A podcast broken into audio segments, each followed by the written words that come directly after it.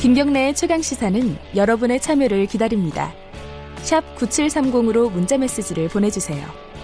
짧은 문자 50원, 긴 문자 100원. 콩으로는 무료로 참여하실 수 있습니다. 네, 어제 이런 뉴스가 있었습니다. 미국의 트럼프 대통령이 선거 유세 연설에서 이런 말을 했어요. 어, 부유한 나라들에게 큰 돈을 들이면서 지켜주고 있다. 미국이 그렇다는 거죠.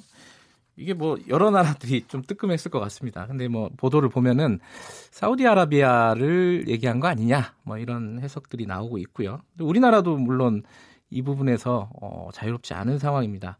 어, 방위비 분담금 문제가 우리도 여전히 계속 걸려 있죠. 어, 게다가 이제 다음 달이면은 한미일 안보 회의가 열릴 예정입니다. 지금 일본하고도 우리가 지금 많이 안 좋지 않습니까? 군사통, 안보통, 어, 정의당 국방위원회 소속 김종대 의원 연결해서 관련 얘기 좀 나눠보겠습니다. 안녕하세요. 네, 안녕하세요. 네. 어, 아무리 바빠도 어제 얘기 잠깐 해야겠습니다. 네, 그러시죠. 어제 그 패스트 트랙이 지정이 됐습니다. 그 정의당 입장에서는 이게 어떤 의미가 있는지 좀 총평을 좀 해주시죠. 예, 일단 정의당이 어제 패스트 트랙, 그 중에서도 어, 선거법 개정을 다루는 정치개혁 특위를 이끌어가지 않았습니까? 네. 어, 심상정 위원장이 위원장으로 해가지고 네.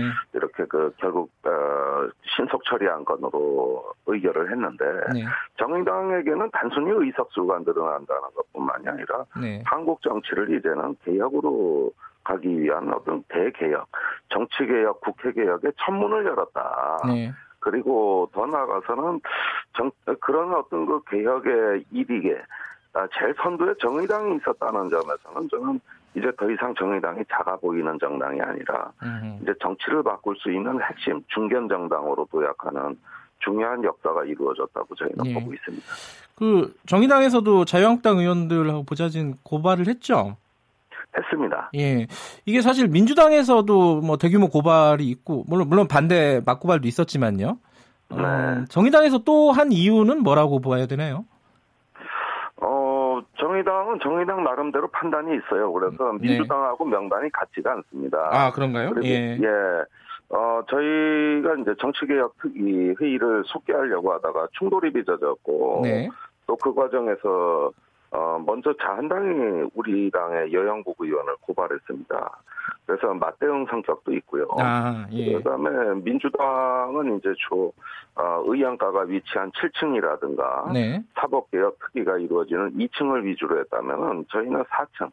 아, 아무래도 거기서 충돌이 가장 많이 일어났기 때문에 네. 아, 우리 나름대로의 판단이 있고 얼마나 상대방이 의회주의를 존중했으며 어, 국회 민주주의의 어떤 법치 질서를 준수했는가 이런 점에서 정의당은 나름대로 판단이 있었다고 보여집니다. 지금 이제 패스트 트랙에 일단 올려놓는데도 이렇게 힘들었어요. 그런데 네. 앞으로 뭐 이제 상임위 통과하고 법사위 통과하고 뭐이이 과정들이 더 지난하지 않겠느냐 이게 뭐 어떤 어, 어떻게 보십니까 앞으로 전망을?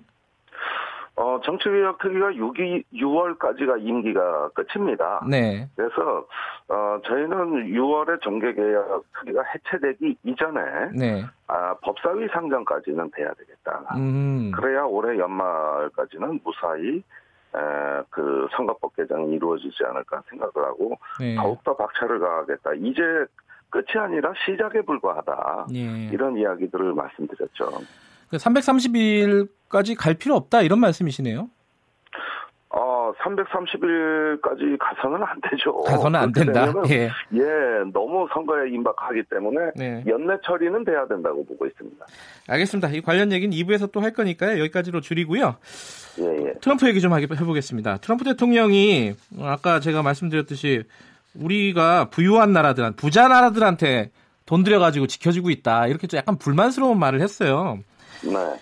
이게 사우디를 얘기하는 거예요? 언론에서 얘기하는 것처럼 아니면 뭐 우리나라를 포함해서 다 이렇게 묶어갖고 지금 압박을 하는 겁니까? 어떻게 보세요?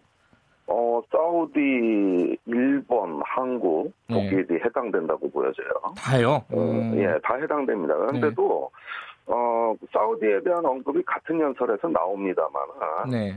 아, 특별히 돈을 많이 쓴다는 대목에 대해서 제가 유심히 보게 되면은 네. 이건 한국을 가장 의식한 거라고 저는 봅니다. 아 오히려요? 어허. 예, 오히려 한국을 가장 의식한 발언인데 예. 이게 뭐 근거가 없는 얘기가 아니라 어, 올해 국내에 발매된 아, 미국의 워싱턴 포스트의 밥 우드워드 기자가 쓴 백악관 네. 세포 그 어, 원제 휘어 우리말로 공포라는 그 저작이 있어요. 예. 어, 여기서 유심히 보면은 트럼프가 항상 주한미군을 철수시키고 싶어 합니다. 음흠. 그러니까 주일미군이나 주동미군에 대해서는 말이 없는데, 음흠. 어, 한국에 주둔하는 2만 8천 명이 이건 뭐 미친 짓 아니냐. 음흠. 어떻게든 난 그 군대 철수시키고 싶다. 근데 이 이야기를 트럼프가 입 밖으로는 그대로 못 내고 네. 항상 애둘러 말하는 게 방위비 분담금 문제예요.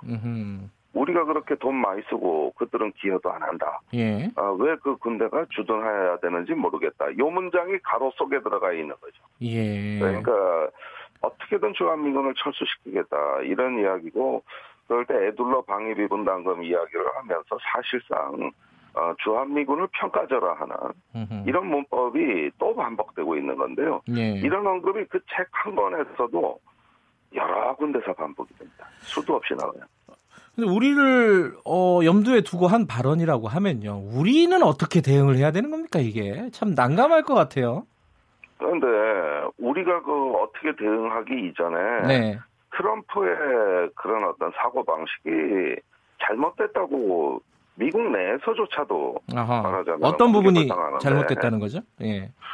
우선 그 트럼프의 참모라였던 그 매티스 국방장관 지금 그만뒀죠. 예.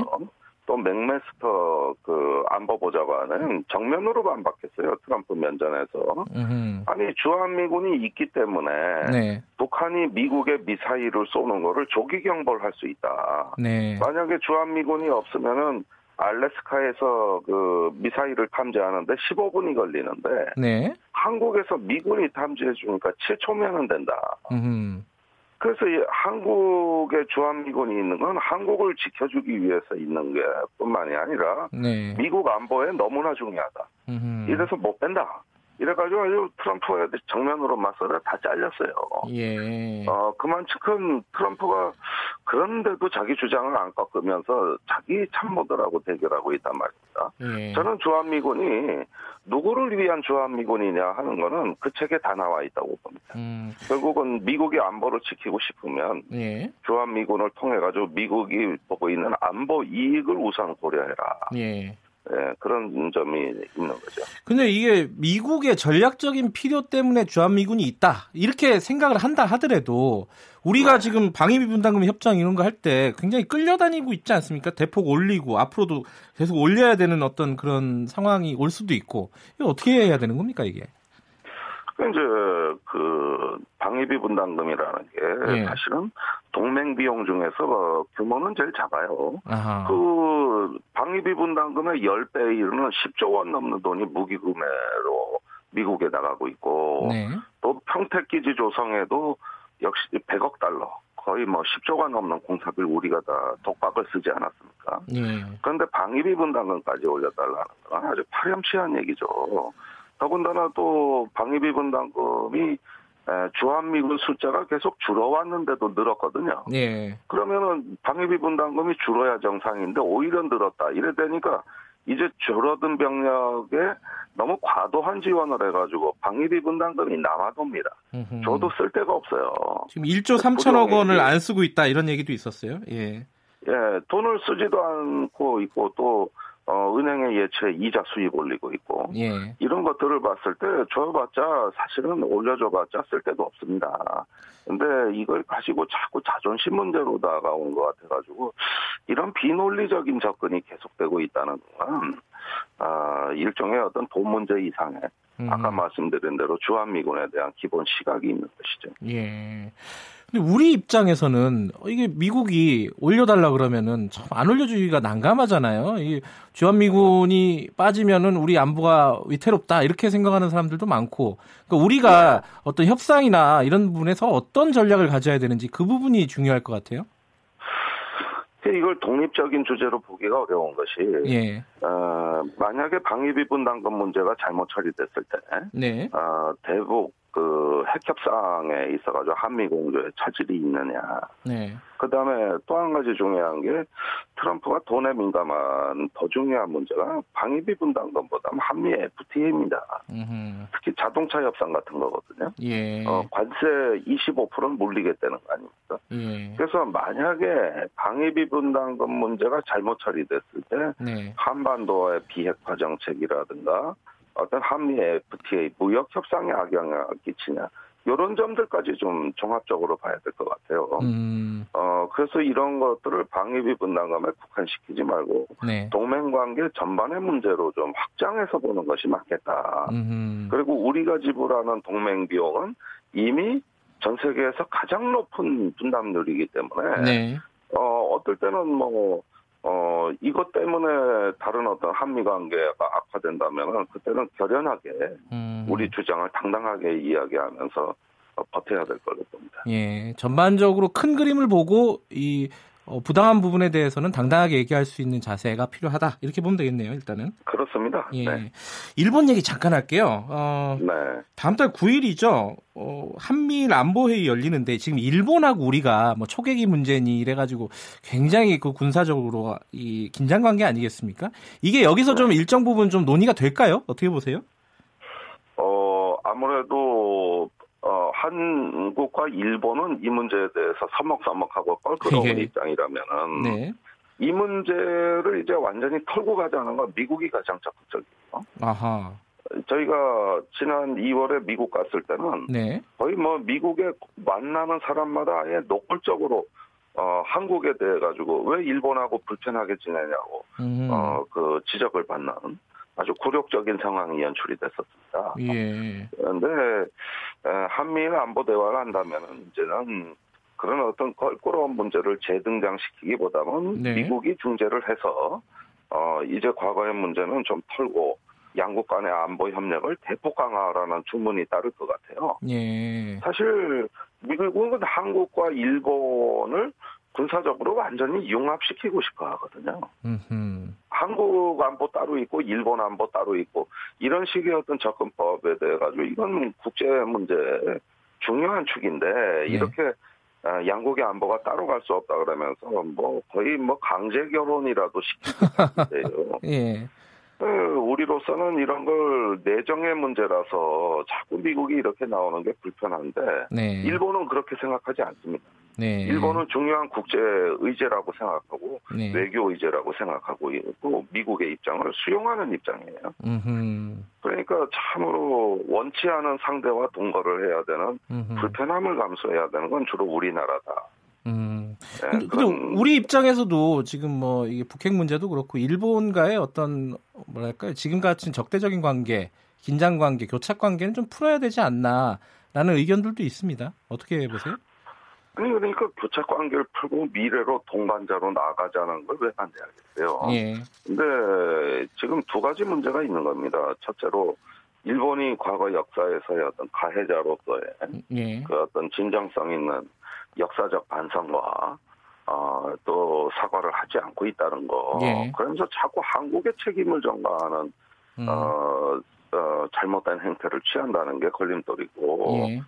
어, 두 번째는 어떤 그, 저기, 한국을 마치 안보적으로 종속을 시키려는 듯한, 음. 벌써 저 지역 패권자가 된 듯한 행태를 예. 취한다는 거예요. 예. 어, 사실 이번에 레이더 갈등 문제만 해도 그렇습니다. 예. 이렇게 충돌할 이유가 없어요. 그런데 우리 군함이 정상적으로 합법적인 그 운행을 하고 있는데, 예. 마치 일본의 그 해상 초계기가 한국 군함을 수색하고 다니는 것 같아요. 음흠. 벌써 한 번도 아니고 근접 비행을 계속하고 있는데 예. 이거는 말하자면 노골적인 군사적 경고거든요. 예. 그래 앞으로 자기네가 한국에 비해 압도적으로 우세한 예. 이 해상 전력을 우리한테 보여주겠다는 심산이고 예. 한국 군함을 졸졸 따라다니고 있다는 얘기인데 이게 이제 사실 우리를 깔봐도 보통 깔본 게 아니라 아, 그렇군요.